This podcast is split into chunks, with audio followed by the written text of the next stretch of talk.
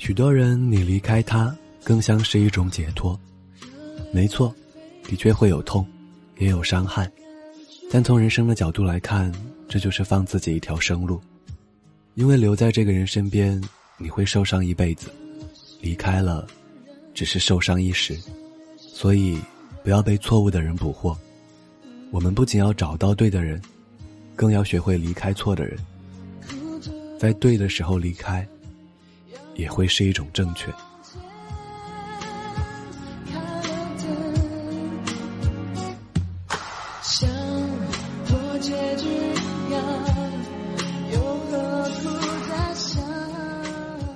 嘿，你好吗？今天是二零一五年九月十七号，在这里和您道一声晚安，明天见。